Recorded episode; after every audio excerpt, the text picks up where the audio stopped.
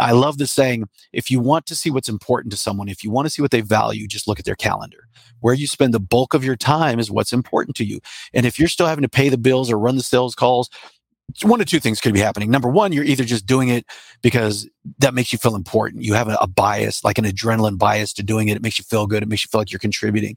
But the reality is, is you're not going to create a, a global monster like you're building over there, Tommy. If you're out still running the sales calls, or if you're out in the trucks, you're out, you know, you have to build a leaders who will empower and create that for others. And that's that's what we found is that the businesses that can grow, we've aligned with the owners and the leaders who understand and accept that they need to create pathways for others and they need to work on, not in the business. Welcome to the Home Service Expert, where each week Tommy chats with world class entrepreneurs and experts in various fields like marketing, sales, hiring, and leadership to find out what's really behind their success in business. Now, your host, the Home Service Millionaire, Tommy Mello. Hey there, welcome back to the Home Service Expert. You guys know me, Tommy Mello here. Here with my really good friend as of had an opportunity to meet him in Arizona, spent some time in Minnesota. He came to Phoenix again, uh, Julian Scadden. And uh, we were on the phone quite a bit. I just, I knew your last name. I just never pronounced it. I don't want to butcher it, but not, not as easy as Mello. Well, I'll, it's I'll not as easy as Mello. Uh, Julian's an expert with training, team building, coaching. He's the CEO of Nexstar Network. I'm sure you guys probably heard of it. It's a monster company out of Minnesota. And what they do is they focus on best practices, better buy rates, anything you'd want to do in HVAC, plumbing, electrical. They're very focused in that niche. So, those of you that aren't in those fields, you might be able to learn something here. Uh, Julian was also part of an HVAC company in Atlanta. He knows the trades. He's been one of the top coaches. He trains on sales, teaches people how to buy better, how to use software. So, I think there's what 880 members of Nexstar. That's right. Yeah, that's 880. Right. So he's the president CEO. He had that last year, and he's a predecessor to Jack Tester, who uh, those of you that know who Jack is, he was on the podcast a couple years ago. He's an amazing guy, and he he chose Julian to kind of take the next step, the next leap, and the next growth spurt that they're working on. So great run company, amazing what they do, and he's the founder of Breakthrough Mindset. And here's a little uh, some of his accomplishments. Julian has worked in the business operations side of plumbing, heating, and cooling for more than 20 years and has found success all along the way. In 2013, Nexstar Network hired him on a first training implementation coach, a role that he helped create. Then he became the president just last year. So I guess the best place to start is tell us a little bit about your history and everything that's led up to this new position at Nexstar. Sure. Uh, and thank you for the gracious introduction, Nexstar. We're truly proud of what's been built here and the honor to keep it going. And I love this podcast because home service experts, any home service provider, many of you are going to have a very similar story from what I experienced. And I started with these right here. Started with our hands. We're out there in the field. We're making it happen. Fresh out of high school, I was a, a ditch digger for a sewer line crew and then became an apprentice and then moved into the office operations so I've been around home services for a long time. And that's all Nexstar focuses on. When uh, Tommy mentions plumbing, heating, cooling, and electrical, we help the residential service providers because we believe and we know that that's a great business model. It's it's a way to get cash right then and there when you're done, and I believe in it. So from the trades, I've run operations. Uh, I've been around the operations, and then eventually hit a, a, stage in my life where I wanted to I wanted to do some coaching and consulting myself. Uh, was fortunate enough to uh, team up with Nexstar. We created an implementation coach position. So, all of the great ideas you have, all of the vision, all of that strategy, it doesn't matter unless somebody gets it done. So that's what that position was about. And now we have uh, operations coaches that help you with your strategy and your budgeting. We have implementation coaches that make sure it gets done back home, and that's something I'm very proud of. And uh, yeah, I've been at Nexstar for eight years an amazing organization and a, an amazing board of directors. We are member owned. So our organization is a little bit unique. Every single one of our members owns one equal share of Nexstar. And it is our mission to return any profit that we make in the form of goods and services to our members. So guided by our uh, board of directors, which is made up of members, and then we execute the day-to-day strategy. So at a high level, that's that's how I got here, and that's what we do. And then um, you've been kind of all over the place. You, have lived, go through your kind of history where you live. Yeah, a few places. Uh, Denver, Colorado, you know, just outside of Denver, Colorado's home, a little city called Commerce City or Aurora. Uh, then I went to New York, had family in Brooklyn, spent a little time out there. Atlanta, spent about a decade in Atlanta, really uh, growing a residential business. And now here, uh, just outside of uh, St. Paul, Minnesota. So that's where I get around to. And then you, you and your wife one day have uh, discussed possibly the beautiful state of California. Is that right? Well, that's what we were deciding right before uh, Minnesota. I was just looking at different opportunities, and we were we were set. We were looking at La Jolla, which is near San Diego. We got our minds all the way wrapped around that. And then Nexstar calls me with this opportunity that I just couldn't pass up. She'd always known if Nexstar ever called that I'd listen, and so I kind of diverted. I took this lovely Jamaican woman from thinking she was going to be in Southern California, and now we're here in Minnesota, eight years strong. Cool. Well, that's awesome. You know, I have a guy here that's we're trying to bring on to help with acquisitions and just really, really high level. Mm. And he said, Well, where do you think you fit in the marketplace? A1 garage door service. I've done a lot of research. You guys seem to be a, a big company in the space. And I said, I'm really proud of where we sit in the garage door space. But I got to tell you, the guys that I talk to every day that I surround myself with are doing two, three, five hundred million. And we're not quite there as far as as organized to the level of detail. And he said, Well, why do you think that is? And I said, I give a lot of credit to the founders and what Nexstar has done over the last 30 years is really built specific things for those three trades. Right. Down from recruiting to software to the buy groups to how to wrap your vehicles to every single aspect of it. And they've worked together because they believe they're stronger together and I'd like to know from your perspective what you feel is some of the best strengths of building a group. But because, you know, like I said, a lot of the people here, whether you're window washing, gutter cleaning, mm-hmm. roofing, what's the advantages of putting a group like Nexstar Network together that the different people that are part of the group get out of it? Well, you know what i would invite is i would think that most people listening you know if you're running a business you have some form of a, what i would call a mastermind group. You have some form of maybe even like a personal board of directors. People that you bring around there's a certain select inner circle. You know tommy you're amazing about networking. You know everybody but you also have your inner circle is what john maxwell calls it. The people you keep closest the people that you learn from. And what nexstar was able to do over time was to create an entire network or a community of people with that mindset of helping each other, of lifting each other, of being there for each other. But it did start. It started with a very small select group, started with a very intentional, as you said, uh, systematic way of how we meet when we get together to this day. Anytime we have a training or an organization, you know, we do the the icebreaker things, we get the meeting started, but we always, in every book we have, we have a code of conduct and we talk about how we're going to behave when we're together and how we're going to communicate and and the, just the rules of engagement. Because the, you know the other part of this and you'll get this you know it gets a little dangerous when you start to get these groups together especially with what we're looking at here related to employment and needing opportunity. So let's just say i have 20 different companies in one training and eh, you know you're kind of looking around the room go man these are the best of the best. You know, if I could get them to come work for me, but we can't have that. We have to be able to host a party where everybody respectfully plays by the rules and acknowledges that we're here to become the best of the best. We're here representing either one brand or, or one uniform, whether they're your neighbor or from another state.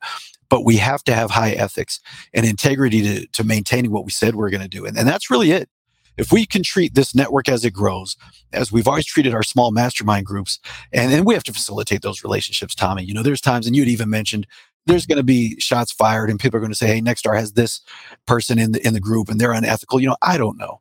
But if we find out about it, we're going to have that conversation. We have an ethics committee that will deal with that. Nobody's perfect. And, and many times when we have a concern with a member here and, and we bring it to a committee made up of their peers, it doesn't fall on Julian that's the beautiful thing about Nexstar too is we have committees made up of their peers of members who will hear the information look for the facts go over the detail and des- decide the consequence or the outcome.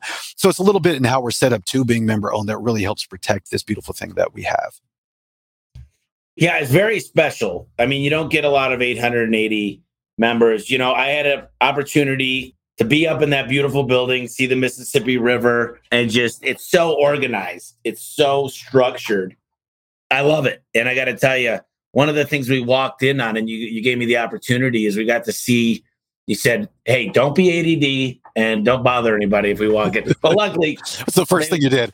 they were all standing up and they were all doing role play and recording themselves.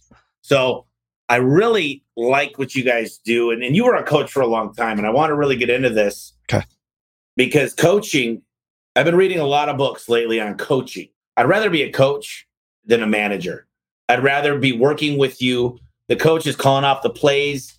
They're always worried about their players. They want the best for their players. They talk a lot about their personal lives, and coaches are friends. It's a lifetime relationship of a coach, whether it's high school, middle school. Like you remember your coaches. Yeah. You watch the film, but I got a lot out of that. They were role playing. They were recording it. They had some cool. Everywhere you go, you flip something up, yeah, and you were posting it on the wall. Then you got one right behind you there. But yeah, why don't we go into what that looks like? Because you told me the number one thing the Nexstar is known for is we go in and we do the sales coaching, help them learn uh, conversion rate, stuff like that. Mm-hmm. And, and, what you're touching on, you walked into one of our trainings, and we do. We, we you know we don't want to lecture and just tell you what to do and go home and hope you do it. We have plenty of skill practice built in, where you can get your boots on the ground and run through different scenarios. And many times when you come to training, people say, Oh, you know, but what about the one time X happened? Well, let's practice the 80%, get some skill set, practice, understand the psychology, the sales psychology, and then we'll start throwing those wrenches. So it's a progressive buildup in the training. But coaching, that's where you really got me going. There's something actually that I'll show you here. This is this is my desk. This is how it's set up. This is uh, always like this. So two of the things that I keep right here are five coaching questions. This is not ours. Okay, this is from uh, a group I think he's called Box of Crayons. Uh, he's a keynote that I've seen before, and these are just coaching questions. You know, instead of prescribing to people what they need to do or how they should be thinking. So the first one is, "What's on your mind?" You know, it just opens up the conversation, lets the person lead. What's on your mind? Hey, tell me what's on your mind today. All right. Then the second thing, you know, most likely people are, are, coming to you for solutions. That's pretty common when you're the leader, and they'll say, "Well, you know, what's on my mind?" Well, you know, we're running low on inventory and X, Y, and Z. Next question is, "What's the real challenge?" What's the real challenge? And then you'll watch people work into that. Well, the real challenge is we need product. And what else? So number three is, and what else? Well, really, the guys are getting upset. You know, it's harder for me to keep them motivated, and I'm worried that they're going to start looking at other places. Oh, okay. So inventory is a little bit of a symptom, and now you're really worried about retention. And then the fourth one, what do you want? What do you want? And then they'll tell you, well, I, I want X, Y, and Z. And then the fifth one, what was most useful? What was most useful. And I believe this is Michael Bungay, and I forget his last name, Steiner. I forgot to pronounce it. But Box of Crayons, he's a great coaching organization. I'd say look him up. And then the other one that I keep close here is from a, a group, Fierce Conversations.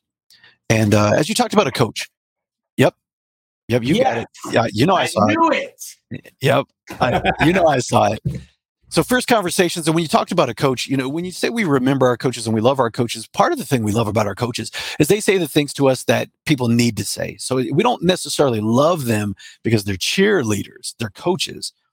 So they're going to ask you the things that need to be said. They're going to have the conversations that need to be said. And that's what Fierce Conversations is about. Sometimes you being a leader of your business, and I don't care if you're the owner of the business, I want you to listen to this language very carefully. You being a leader in your business means that you will have the conversations that need to be had, the uncomfortable conversations, the tough conversations, the coaching conversations. That's what will separate you from others is your willingness to dive in. And what Fierce Conversations taught us is even a failed conversation is better than no conversation. So you've got to have it. But I have my coaching questions here too. They have a coaching model. They have a, a confrontation model. So we continue to learn. So I, the reason, two reasons I point out these resources. Number one, they work for me. I use them. Number two is it's not all about Nexstar materials. Okay, that's the point. We don't have it all figured out. We continue to learn from others too, and we apply it. We eat our own cooking. We have our weekly one to ones with every staff member. So I'll pause there because I can go on and on about coaching. I, I love it. You know, I'm going to have Bree bring in a um, sheet of paper in a little bit, but I got the opportunity, and I just want to hear your uh, thoughts on this. I got the opportunity at ServiceTitan to actually sit through Jack's one hour, and uh, he knows who I am. I'm honored to know him, and and you as well. And he's sitting up there at the front and he goes, You know, my job as a CEO of Nexstar, this is several years ago, is to build leaders from within. And that's one of the things you said to me when you sat right here in the seat. You said, I just want to know how you plan on building leaders.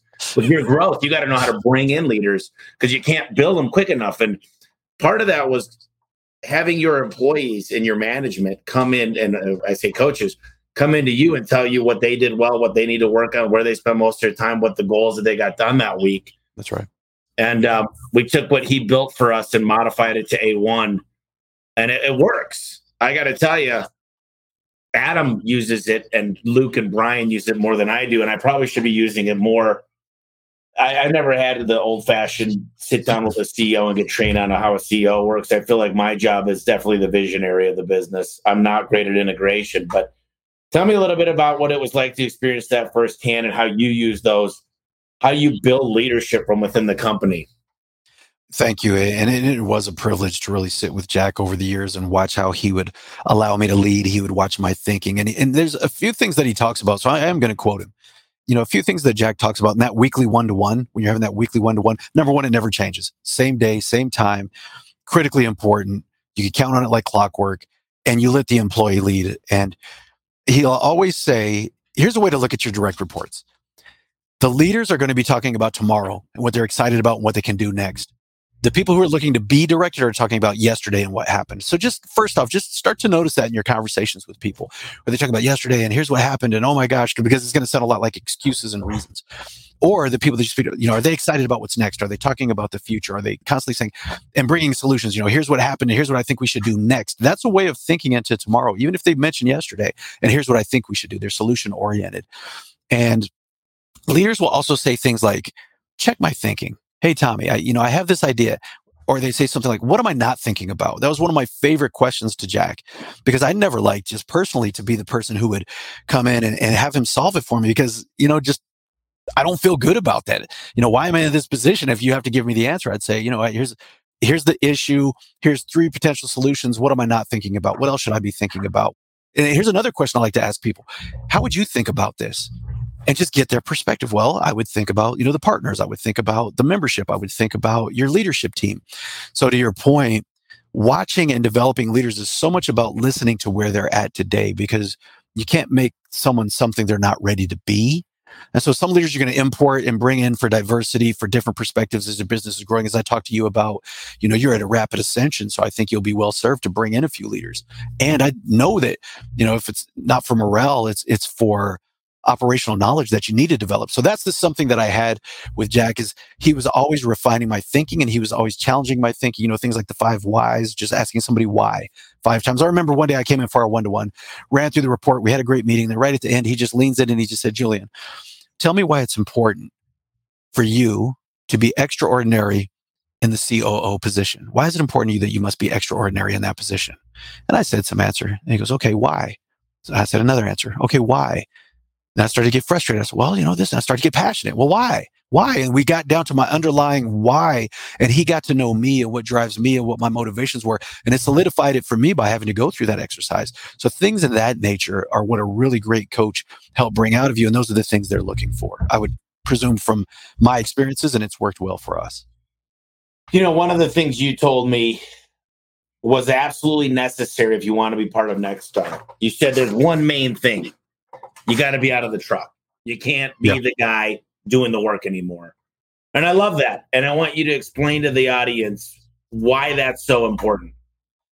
Well, it, it's critical. And, you know, I think we all can go back to the E myth. I'd make a big presumption here that those listening would be familiar with that. You know, you from technician to manager to a turnkey business. And there's some great resources, uh, specifically in our industries, where if you're still in the truck, that can help get you out of the truck. But Nexstar's resources are pretty broad, and, and we do have a high demand of you. As you mentioned, Tommy, we're only, and I'm going to say only about 900 members, and we're not looking to be thousands of members. There's some models that that's great for, and there should be thousands of people or members in the network. That's good. We're hyper focused, we're hyper intensive, we're hyper engaged. We have a 95% retention rate. So we want to get into your business with you and we really want to work in every function with you. So if you're out there in the truck, you just can't do it. I love the saying if you want to see what's important to someone, if you want to see what they value, just look at their calendar.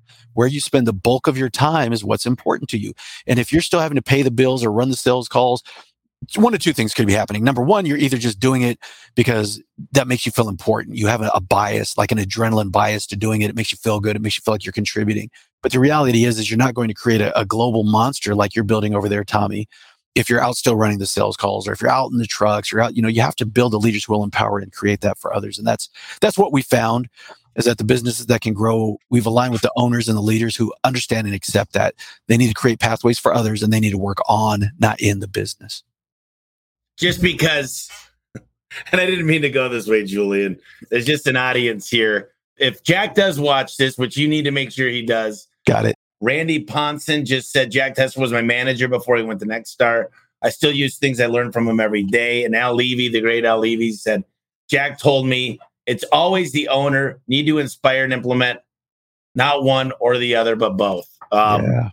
And then I, Bree just brought this in. This might look familiar. Man, you've got some um, strong people listening here. What's up, guys? Uh, nice uh, who did you spend time with this week? Significant a- activities, mm-hmm. observation, insights, or ideas. What are you not doing that we should be doing?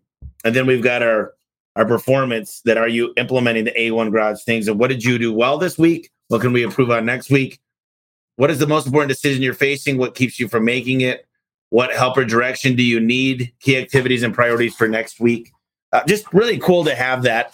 And what I wanted to talk to you about was when I walked around and I went into your break room, there was all this stuff on the wall with goals. And, and you said it's not that time of the year where we got everything underlined and I think highlighted and what you have. But mm. was that like a six month plan? Can you tell me a little bit about what that was and why you guys do it? For sure, for sure. Those are our, our 100 day plan. So it's broken down to quarters. And then we ensure that every person here, every single one of us, has uh, their 100 day plan posted in our break room where, believe it or not, people are still coming together again. I keep mine right here.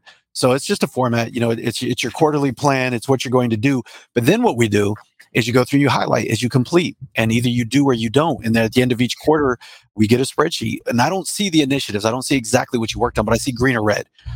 And you know what? That's what you and I were talking about. If I see six months, you know, so two quarters in a row, three quarters in a row, or definitely a year in a row, and it's all green, we have an issue. Because this is not your day-to-day activities. These are projects or, or, innovative solutions or things that you're tackling and taking on. I shouldn't see green all the time.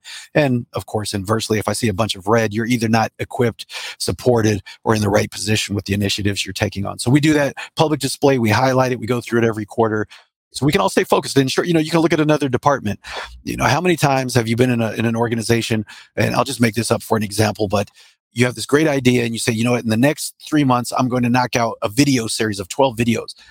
And the videographers, they're over in another department and they've got their own idea of what they're doing for the next three months. And then who's going to win? You know, you're going to win by title. And then they have, uh, you know, some resentment towards you for bullying in on their plans. So that's the other thing is we we go over it quarterly at our leadership meetings. We look for what carries over, what aligns, what overlaps, and then we help our direct reports know what's coming. So it's it's really about alignment and direction as well as reporting.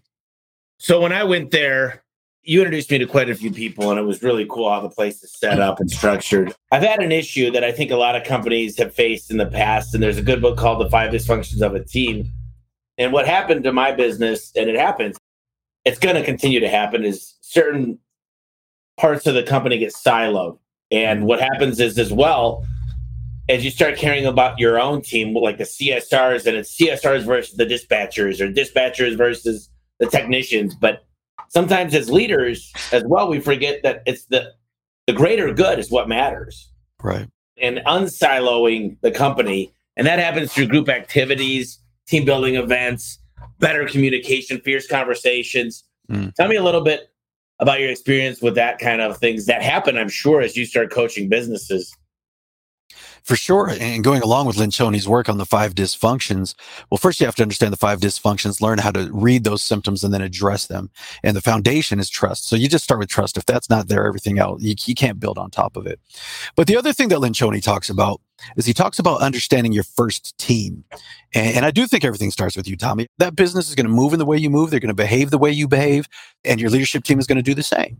And so if your leadership team, and here's what I mean by the first team by Lencioni, at least the way that we apply it, is that you're going to have uh, service line managers, just to use that language as an example. So we've got we've got Tommy up top casting the vision, he's leading the way. Then we have our service line managers. But if our service line managers are so focused on their department goals, their budget, you know, and they're just coming and reporting, hey, we knocked it out of the park, you know, services leading and installs behind, oh well. And if they don't understand their first team is the overall organization's budget. It's not their departmental budget. Their first team is, hey, we're short people. How can we help every department? We need to get a message out. How can we cascade that through the organization? Their first team is that leadership team. It is not their department. They're serving that team before they serve any individual employee. Now, I need to be careful when I say this to ensure you hear it correctly. I'm not saying you discard or don't take care of your employees, but I'm saying it is your responsibility as a leader to help ensure that the employees in your department understand the vision. And if you don't understand it, You got to come knock on this door and you got to get clear with the CEO or the VP or whomever until you know it front, back, and sideways. There was many times, many times in the course of, you know, four years where I didn't understand something clearly by Jack, the, you know, directive that we had, or maybe another leader. And I would sit down and get more information because it was so critical to me that I would be lockstep with him, that we would be aligned. And out of all those times I, did, I needed more information, we really only disagreed. And we talk about this in the course of, of three years together as VP and, and I'm being his right hand there's only three things that I really remember I strongly disagreed with. And I would encourage anybody listening here who has disagreements with the person they report to, you have a choice. You speak your position, you gain more information, and then you have a choice. Either you're going to fall in line or you're not, but you don't get to carry that on outside this door. And I feel strongly about that because I didn't. There were a few things that I strongly disagreed with him on. Few things, very few things, but I did completely disagreed. And then he would give me the context and he would support his decision. And he'd say, Julian, that's how we're going to move forward. And I'd say, Roger that. We're locked in. Let's go. And that's the other thing about how you don't carry resentment is you have those uncomfortable conversations. Mm-hmm. and that's part of the five dysfunctions that people don't have those conversations. So I'll just pause there because I feel like I'm getting a little tangent. No, no, no. It's great stuff. I, I think that I got a lot out of that. And I was able to find this pretty quickly is the mission for Nexstar Network is to guide and develop service providers to be simply the best in customer service profitability and employee engagement. But here's what I love the vision by October 31st, 2023, the median Nexstar member will enjoy 10% revenue growth and 15% net profit. What I love so much about that is there's dates, there's timelines. That's right. Tell me why you guys decided to make the vision so intentional and do you always change it once you hit that date? We do. We do. And actually what's really cool about that vision is we actually we hit it ahead of time. So number 1, in mission we believe uh, you know, another great read, which I know you're up on. But Simon Sinek talks about the infinite game and a just cause, a cause so just that people will rise up and work for it every day, even if they know they won't see it realized in their lifetime. That is the Nexstar way. Our employees know that we will never see the day where the entire industry is perfect, professional, that every you know business owner and employee has achieved their ultimate life but we will wake up every day and fight for that so we have a just cause that's our mission to be simply the best in employee engagement customer satisfaction and profitability. And so now we know our true north. So, so we know our mission, we know our why, and we know how to measure it. But then our vision must be time sensitive and it must have metrics. And that's what we believe.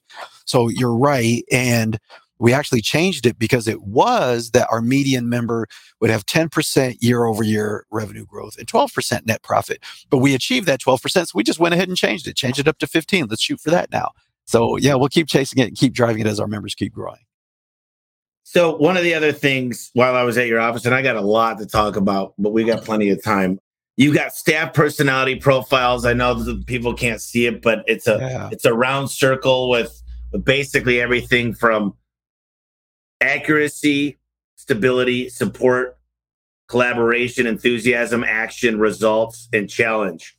Then you got every employee where they land on that profile. And what I see here is it's all over the place. It's a good thing. It's very well plotted out. It's not like it's all centered. And uh, the more I talk with private equity companies, they talk about how they'll do the personality profiles of the leadership team. And what they'll usually notice is there's there's a big piece of the pie missing. And as they put in a, a person to take that role, they get infinite growth from there. Tell me a little bit about the purpose of understanding people's profile and personality profile. Thank you. Well, first, I'll speak to the two profiles that we use. One is DISC and one is color code. And the reason that we use those two is color code is your motivation. It's your motive, why you show up, why you do the things you do. And there's four different colors. And then DISC, many are familiar with, is your behavior. So there's a big difference between your motivation and your behavior. You know, we can have people that have the exact same motivating factors and a different behavior style. So that's why we believe it's important. Number one, that we can understand your motivation, the things that drive you, why you get started. It's important to know that what gets people going. And then the other way, the other thing that's important to understand is their behavior, you know, how they show up, how they react, how they like information presented, how they will present information. And the reason that we use these two models is not for, I'll say it this way. Hey, you guys know how I like to be communicated with, do everything my way. No, it's about us stretching to the other person. It's that we should investigate the other person. Just having this conversation with the leader a moment ago in our one to one, we were talking about an initiative that they needed help from somebody else on. And we just stopped. I said, okay, now I think they're a D. You know, I think they're a D on the profile, and I'm pretty sure they're a red in the motivation. How would you craft your message with that? And they say, "Oh yeah, that's right, I think so," and they you know kind of change their message the way because we want to stretch to you. It's not about you know my style, figure me out. It's about I need to understand other. You know, it's the Covey thing. Seek uh, to understand before you seek to be understood, and that's why we use it in that way. I think it's really smart. I, you know, we did the color code. I got a book. This book was um, there's not a lot of stuff on the color code. I'm sure there's online tests, but mm-hmm. I found this book and and Al uses a different one, and, and everybody seems to use but it's so smart to personality profile your peers and to understand their strengths. When I first started with the predictive index, the CEO actually trained us and he said, Tommy, you and I overlap perfectly. And he goes, It's crazy. So they overlap me and him, and it was like the exact same line. And he goes, Brian, Brian's one of the managers. He goes, I'm guessing you can't stand Tommy at certain points. And he goes, Well, I like Tommy, but sometimes professionally. And I said, Well, what, what do you mean? And the guy said, Well, look, Tom, Brian will work really hard on a project and he'll want to show you the details. Oh. And you hate details. You just want to know does it work? Does the car run? Does it move? You're a big up here guy. He's down here yeah. going through each and every little niche and cranny and understanding nook and cranny. And he's making sure it's perfect. and you're just he wants to give you an hour presentation on why it all works the way it does, and you're just yeah. like, does it work? And then he's like, he walks out on flag pages, was it? But here's the deal. He goes, Let me explain myself and Tommy to you. And Brian goes, Oh my God, that makes so much sense.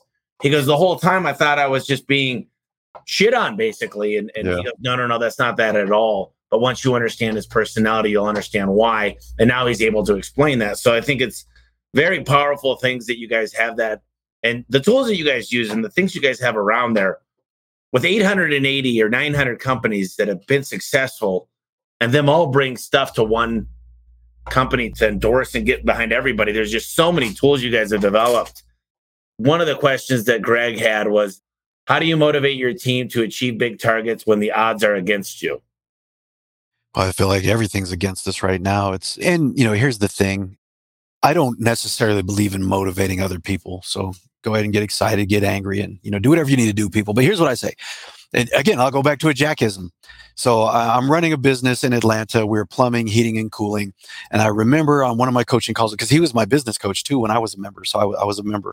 And I remember just telling him about, you know, just this person. This person was really getting on my nerves.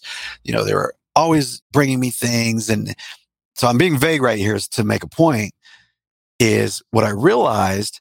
He listens to me and then he says, Hey, Julian, would you rather guide a racehorse or kick a mule? And what I realized is that one person who was getting on my nerves was actually a racehorse. They were bringing solutions, is what they were actually bringing. They were bringing ideas and concepts. And everybody else around me was waiting for me to be the answer person. And that made me feel good.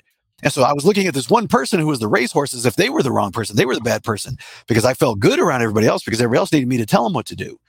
And so uh, that's just on the motivation a point there, uh, Gregory, is why I want to bring that up is that just hire people who have the motivation. And what you're going to find is you really don't need to motivate them when the odds are against them. They're going to be scaring your pants off. I'm going to tell you right now, the people that we hire and the staff brings things to me and I go, I don't know how the heck we're going to do that. But I just ask a lot of questions. I follow what Jack modeled here and helped build with us.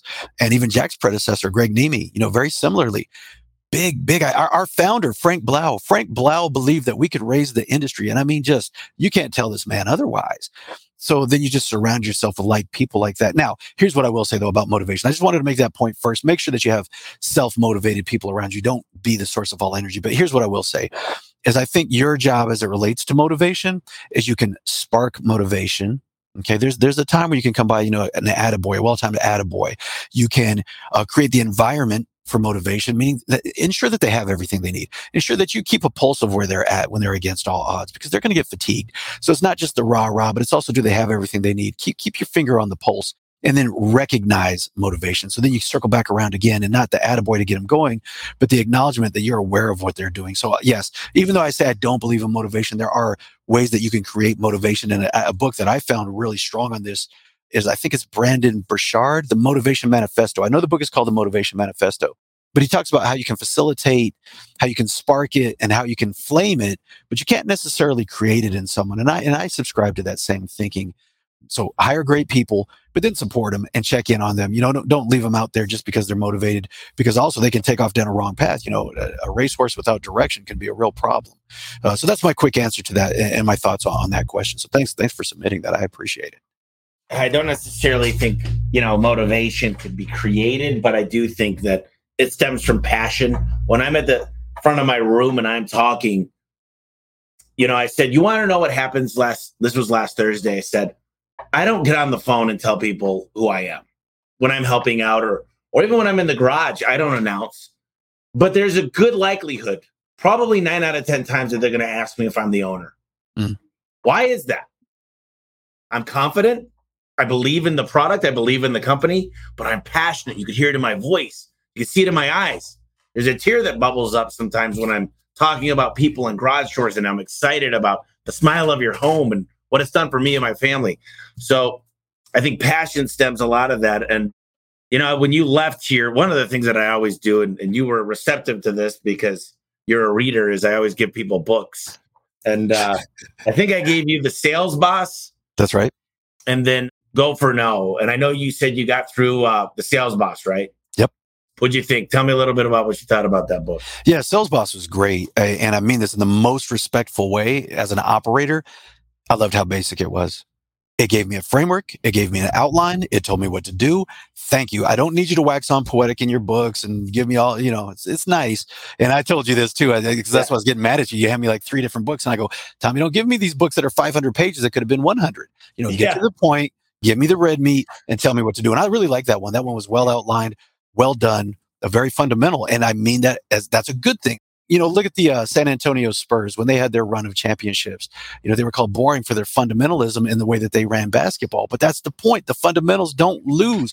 It didn't take a superstar to win all those championships. When you're counting on that one salesperson, that one superstar, or, or if we're going to count on, on Tommy to carry this thing, it's going to be tough to create a legacy. You have to empower those other role players and look at something you mentioned earlier, offsetting strengths and limitations. And the thing that I want to make sure I circle back on is let's make sure that that person that felt like they were getting dumped on by you, my invitation to you, Tommy, is that he doesn't need to understand your style. Yeah, great. He understands your style now. Now you need to understand his too. And you need to slow down sometimes and honor those details and say, hey, you know, Julian, I, you know, you got 20 bullet points. Give me your top five. So, you know, always meet people halfway too, is what I'd encourage, you know, now that you know their love language. But yeah, that was yep. a good one. Yep. Al just made all, all three books you, you gave me were great. You know, there's a lot of good books here. I got to tell you, yeah, all these books. I got Alan Roars over there. Obviously, I got Al's, and Al just said some of the best books he's read have been 150 pages or less, and that's really you got to cut the BS in them, and and um, that's what I'm writing another book, and I'm really going to try to make it to the point. Like you could take a book and really write cliff notes, and that's what it should be.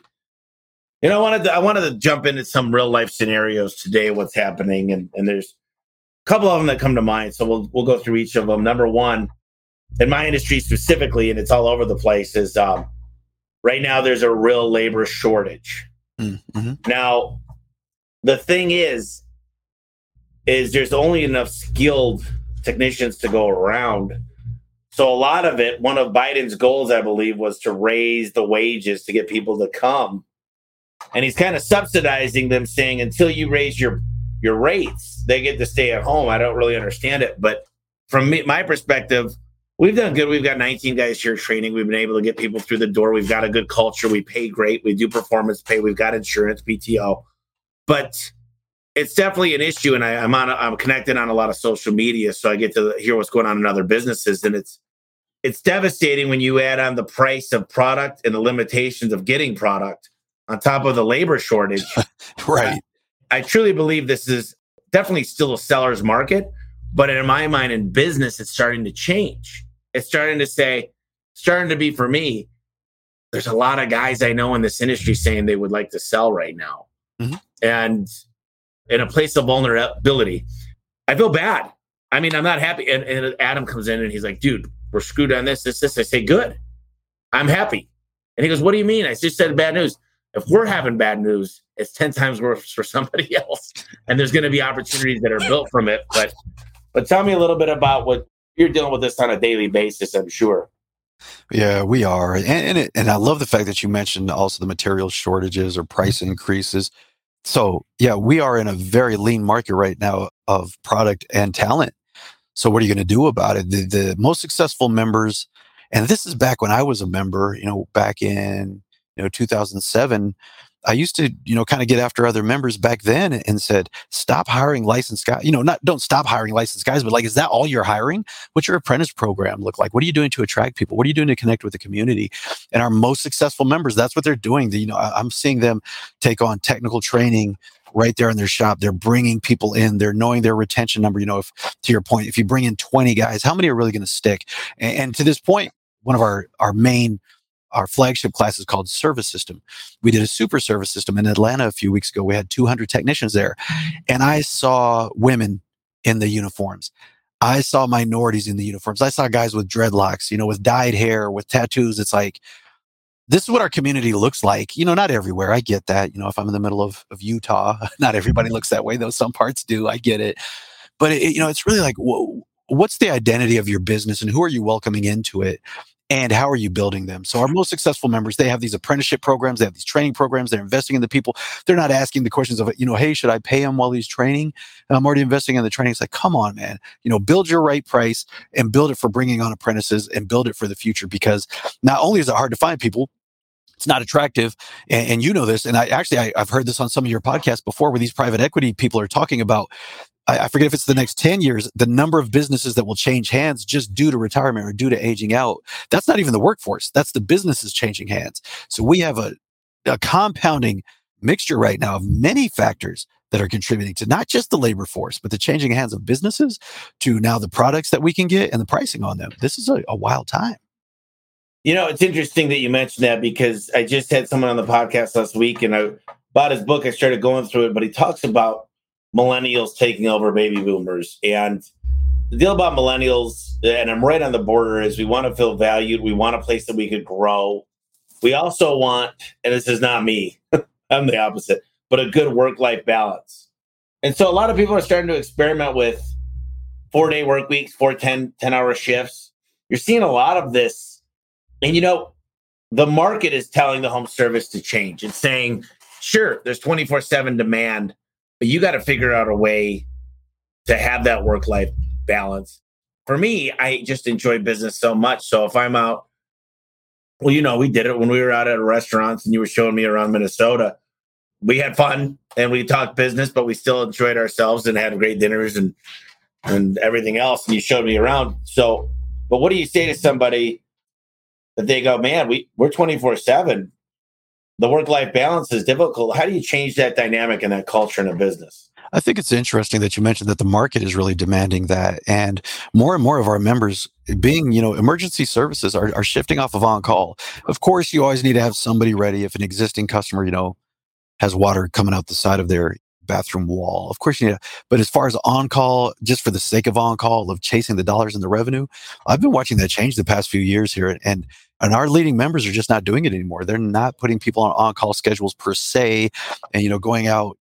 If it's not an emergency, we're just not sending somebody out, so they can't have a quality of life. I don't believe in work-life balance. I believe in quality of life, and I think that's where there's a little confusion. Is especially as we look back at our industry of plumbing, heating, cooling, and electrical, is that the baby boomers who built this, they saw the results of parents or grandparents uh, of a depression, and the industrial changes and the things that had to happen. You know, I even remember my grandmother talking about you know rations and uh, so it's just a different mentality as it related to work. It was protecting a country you know we were at world wars and we're very far removed. We have all these conflicts right now but they don't really impact us uh, us at home and so we do have a different ethic. We do have a different way of thinking.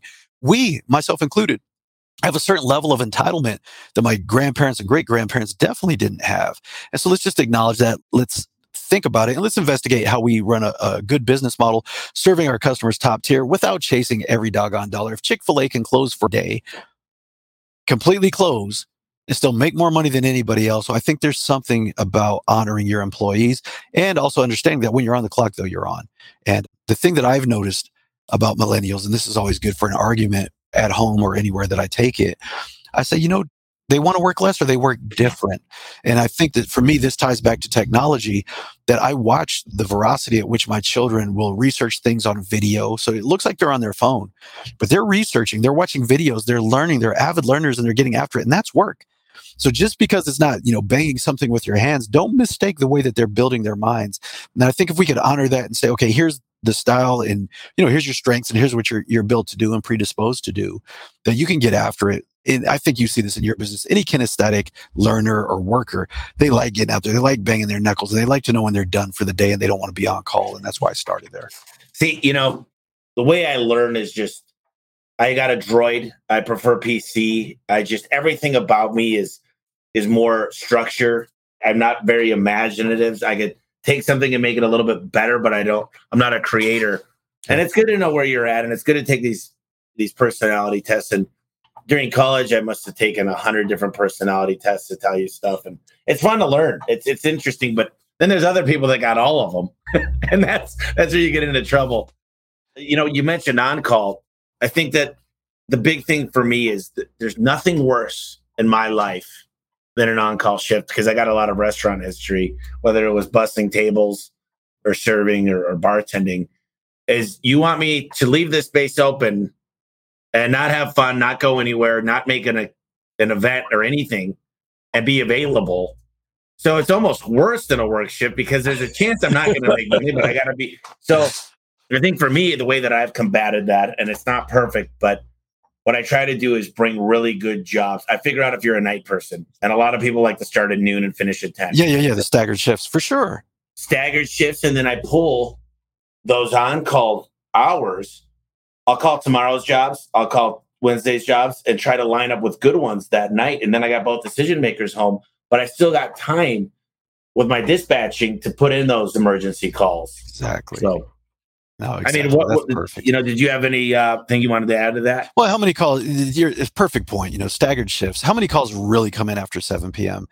You know, and if they do, most of those people just say, "Hey, I have one clogged toilet." Okay, you know, it may not be an, an emergency tonight, unless it's the only toilet you have. Just you know, training your staff how to have those respectful conversations, still give great service, but truly identify an emergency need.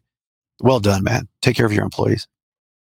Randy said your comment about millennial work habits is spot on, and uh, Al said get big enough to make rotating shifts starting from 10 a.m. to 7 p.m. You know, there's one thing that I've always heard trumps everything in a business, and I'm the living proof. I was not very good before I met Al, and Al, Al the seven power contractor, Al Levy taught us a, a world of knowledge, but we were able to bring in a lot of freaking sales, man. We knew how to sell.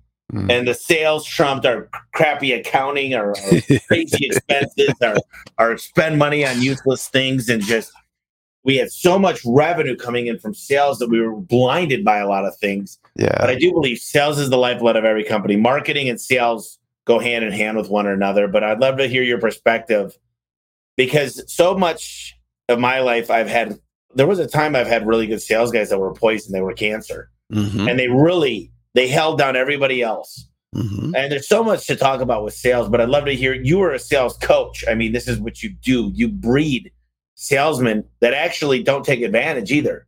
You know, you don't need to lie, cheat, or steal. I always say to get good sales. So give me your your hundred foot view of of how to build and develop sales within the company. Then we'll talk a little bit about marketing.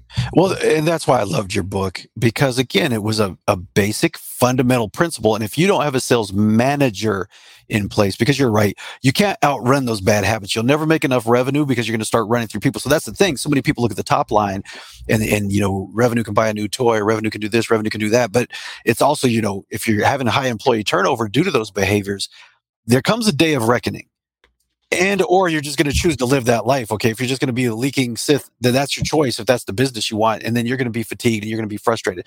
So at some point you have to offset that. And, and, to me it does get back to the processes and good leaders. Because salespeople look you're crazy. I'm just going to tell you right now i tell my salespeople here that i love you're just crazy. You're a different breed of person if you're out there selling and so when you have a good sales manager, good sales leader in place with that good process, like the book you shared, then we have the rules. We have the rules of the road because most people aren't bad people. They're really not. And all of us test the boundaries. You know, I drive into the office about 4 a.m. I don't go the speed limit because I see that there's a low probability of an accident. I see there's a low probability of getting pulled over. And so I push the edges. And that's just the way that people are. But if there's good boundaries, if there's good management, if there's good leadership that's modeled, then people will find if they fit in or get out. And, to me, it's really that simple. So I just think you have to have good processes, you have good leaders, and you have to have the same accountability for everybody that's on that team. Absolutely. And it really is lightning in a bottle Al talks about too is you just can't have these guys that you think you're going to get on to save the company. You know what I mean? Yeah, you got to yeah. be able to, to make them and you got to have consistent overall is better than a couple guys that are just I've been propped up with a couple of good guys before in the history of the company and and it, it's scary to know that they kind of control you. And the mm-hmm. scariest thing is when you're first getting out of the truck, if you fire somebody, you're back in the truck. yeah. It's not a good place to be. And I, you know, a lot of us have been there. I like to use the phrase "it falls up" with our leaders. You know, if they lose somebody critical or something goes wrong, go, well, that falls up. You know, what are you going to do about it? Yeah, well, that's the thing is, is as I say, I always be recruiting, and, the, and I was just talking to my buddy about some milestones I want to hit, and part of it, my attention goes to the biggest problem, and right now, I believe the biggest problem always is how do you find the next great canvas with employees because if you're growing like I'm growing, we're going to do damn near 100% growth since last year. And that's mm. unhealthy growth, but we built the infrastructure to handle it. But you know what's interesting too is I want to move on to marketing is as I noticed something, this guy named Dale came in. He works for Ken Goodrich, and Landon Brewer was in town. They both came and visited, and they did a walkthrough. And Dale was pleasantly surprised and said, "This is awesome, what you guys have done." And I, I really appreciated that. But what I noticed was, is I don't know when it was, but they went to the Wizard of Ads, Roy Williams, and Ken positioned himself differently. He gives a flashlight, a stuffed animal. Goettl's hard to spell, but it'll keep you cool. They talk about his dog named Sadie. They talk about the right way, not the easy way. And they got this messaging all over radio, a lot of TV, but mo- billboards and radio is really where he spends his money. Okay. And the one thing that Dale t- told me that stood out is good sales come from a couple main things he said, and I'll, I'll go through a couple of them. He just said a couple of things need to happen. Number one, a big, big one is they need to know that you're the only company for them. They need to mm-hmm. understand that there's not a price war. It's not like you go to these other places. You're the only right company for them. And that's through the marketing message. And he said, another thing that you need to have is it needs to be done today. This is not something we can put off any longer and here's why. And a couple other things, payment options and both decision makers and stuff like that. But but what I realized was their brand demanded that. Their brand, Shane Company, another guy, Roy Williams, the Shane Company, you're familiar if you were in Denver during the Shane Company, is hello, my name's Tom Shane. You know, I I cut out the middleman and go direct, and none of my people make commission. It's the messaging and the marketing and the branding, Dan Antonelli would tell you, is everything to do with marketing. And you have no idea because I was a lead gen guy. Garage door repair Phoenix is what I went after. Okay. Now I want everybody to search A1 garage door because what I noticed is they say, I don't care what the price is. I want it done right because you guys are the best. I see you guys everywhere. I know about the way you train your guys. I know there's drug test, background checks, good driving, safe around my daughters, safe around my kids. So explain to me a little bit about marketing and what you've learned through the years, especially because you've got access to sales that I know you can't that divulge right now, but you know the biggest, best companies. What are some of the secrets you've seen just by following it over the years? It's really no different from the things you've shared. You just have to find your message, your, your story. I, I will share a resource that I found great value in here for us at Nexstar, and it's Story Brand. Donald Miller, you know, the story brand. Yep. And, and it's really about great book. Yeah, it's, it's not about you. And everything you just said is really not about you. It's about how You're the not the hero. right. The hero. And it's how they feel about you. You know, Goettl's whole thing is about how the person feels about the thing. It's not, you know, I'm showing up, I'm number one, I'm this, I'm that. It's about you can trust me and we'll get it done. You're taken care of and we're the right one. So, you know, you just have to find your theme, find your brand, find your style, find your voice. But the most important thing is that, yeah, make the customer the hero, that it's about them. You know, I tell my guys, I'm like, slow the hell down, connect with the customer. Joker style calls it magic moments. And when you're when you're there with the customer, after you've collected the money, I can't tell you how many times this has happened, Julian. collected the money. Now I go through, I teach them how to lubricate the door. I run it four times. I show them how the safety eyes work. I clean the opener, put new light bulbs in it. I blow out the garage and I'm spending time with them. And then they go, you know what? Remember that other door you mentioned that you wanted to do the stuff on? Why don't we just get all that done too? Because obviously you're the best home service guy I've ever hired. The, anybody that's taken that attention to detail after they collected the money, that buyer's remorse, that you know, there's an old saying: people love to buy, but they hate to be sold. That's right. And when they go through that experience, it really is something special when you're able to connect because the buyer's remorse, that it's fun to watch when a customer says, Wow, I'm impressed. I really enjoyed this experience. Is there anywhere that I could go leave you a review rather than asking for a review? Mm. You know, we talked about a lot of stuff, Julian. I, I like to close with a few things.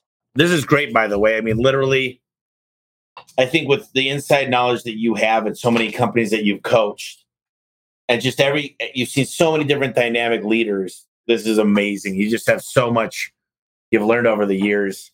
But the few things that I, I, I talk about is if someone wants to reach out to you, I don't necessarily know if everybody listening is HVAC, plumbing, electrical, but yeah, obviously if they do reach out to Nexstar, if they're looking to get into the best practices group, Nexstar Network, but if they just wanted to reach out to you, what's the best way to do that?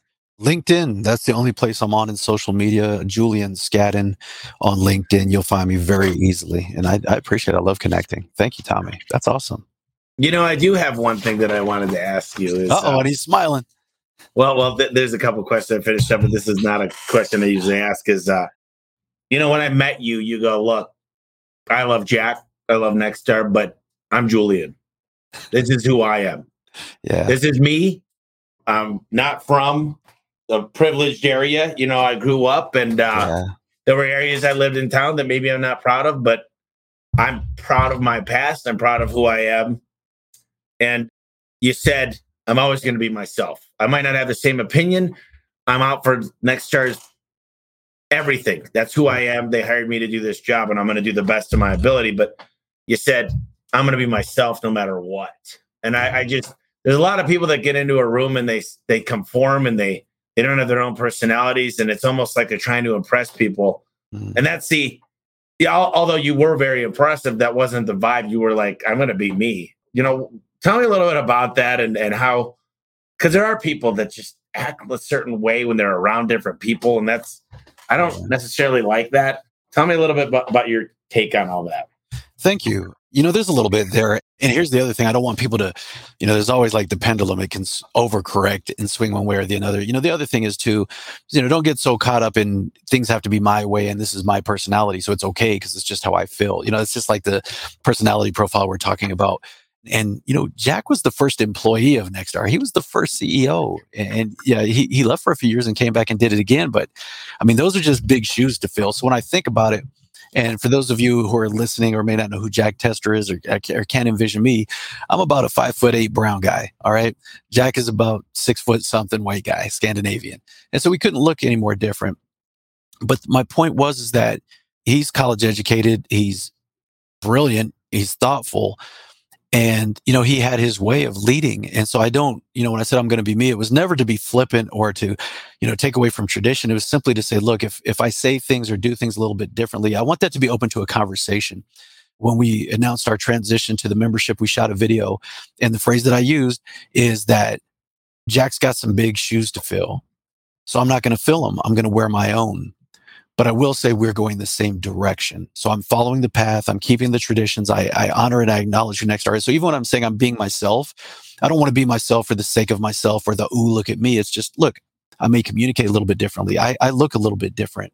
And what I want to say is I want that to open a conversation for understanding where people could get to know me better. Because for many years, it was all about me seeking to understand others. And now I want to ensure that I can create a model where people who might have come from a neighborhood like me or look like me can say, you know what, I can make it in that industry or I'm welcome in that industry. That's why I talked about at that uh, super service system. It was so cool to me to look out over all those technicians and see the number of female technicians and minorities and just the diversity in that room. And, you know, that's what, you know, family gatherings look like. We're not all conformist and we're not all the same, but also, you know, I'm not going to go get a neck tattoo next week either, just to show you guys I can do it because I'm different and I'm special. Or, you know, maybe, maybe I need to take up another line of work if I'm going to do that But as far as being professional, you know, and, and, just doing things like even today is a very casual Monday for me. I'm in a polo, you know, but many other days I'm in a tie. You know, it's, don't be different just for the sake of being different, I guess is my point. But also embrace yourself and have difficult conversations.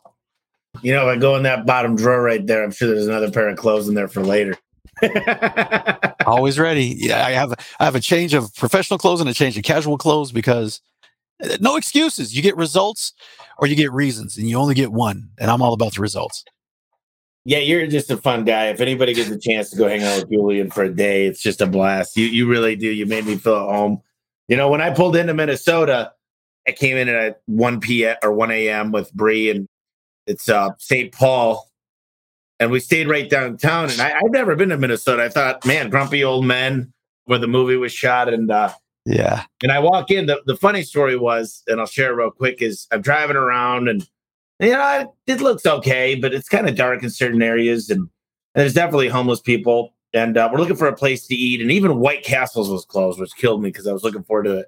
we go to this gas station. We just decided we'll get pick up some chips and soft drinks, whatever. When I walk up to the guy as I'm checking out, and there's this big glass shield that's a bulletproof, you know, thing or whatever. And I go, "Is this neighborhood okay?" He goes, "No, it's not." He goes, "I'd get the hell out of here as quick as possible if I were you." And I'm like, "We gotta go." but uh, anyways, I really did enjoy. It. I got to see the, um, I think that's the Congress building, and just next time I come, I want to hang out on, on Mississippi River and see some of the lakes Speaking of Jack Tester, real quick, and then I'll go through the final couple questions and get you uh, done. Jack, uh, he's still part of the company. He's doing succession planning, yes, right? Yes, yes, yes, yes. So, so there's a good book called Built to Last by Jim Collins that he talks about a lot about Jack Welch and what he left GE in a better position than when he came, and how great leaders, when they pass the baton, they pass it on in a better place to a better person to take it on to a better place to go. Not saying who's better, but they say I want the company to win. My legacy is how good the company does when I leave, not how good it was when I was there. That's right. It's interesting. I think right now more than ever, people are trying to figure out succession planning. It's a weird time in the just in the world right now. Um, yeah. So, Julian, you got three books to recommend. Any three books doesn't need to be about home service, doesn't need to be about business, could be about anything. What are the three books?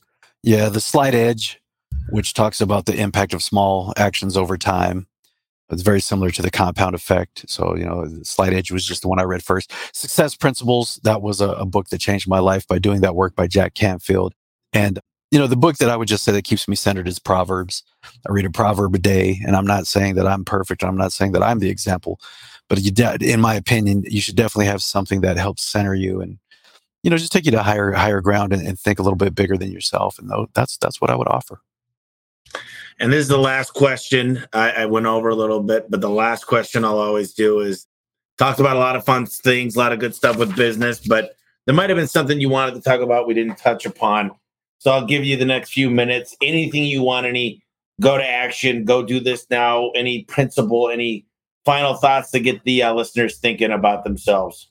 Yeah, the thing that I feel most passionately about, at least in this moment, is um, you know this the state of our society you know let's open opportunities for people and i'm not talking about charity or giveaway or you know bring somebody into your business who's bad but i do really invite you to um, you know look in places you maybe have never looked before to look at people that you might not have thought of as leaders you know if they if they don't have a haircut like tommy and you know the good looks doesn't mean that they can't be leaders and so i really invite you know look at some of the females look at some of the underrepresented populations. You know, right after we had an incident out here last year uh, with George Floyd, and I got a phone call from a lot of our members, mainly our white members, asking me, you know, what what can I say to my minority staff?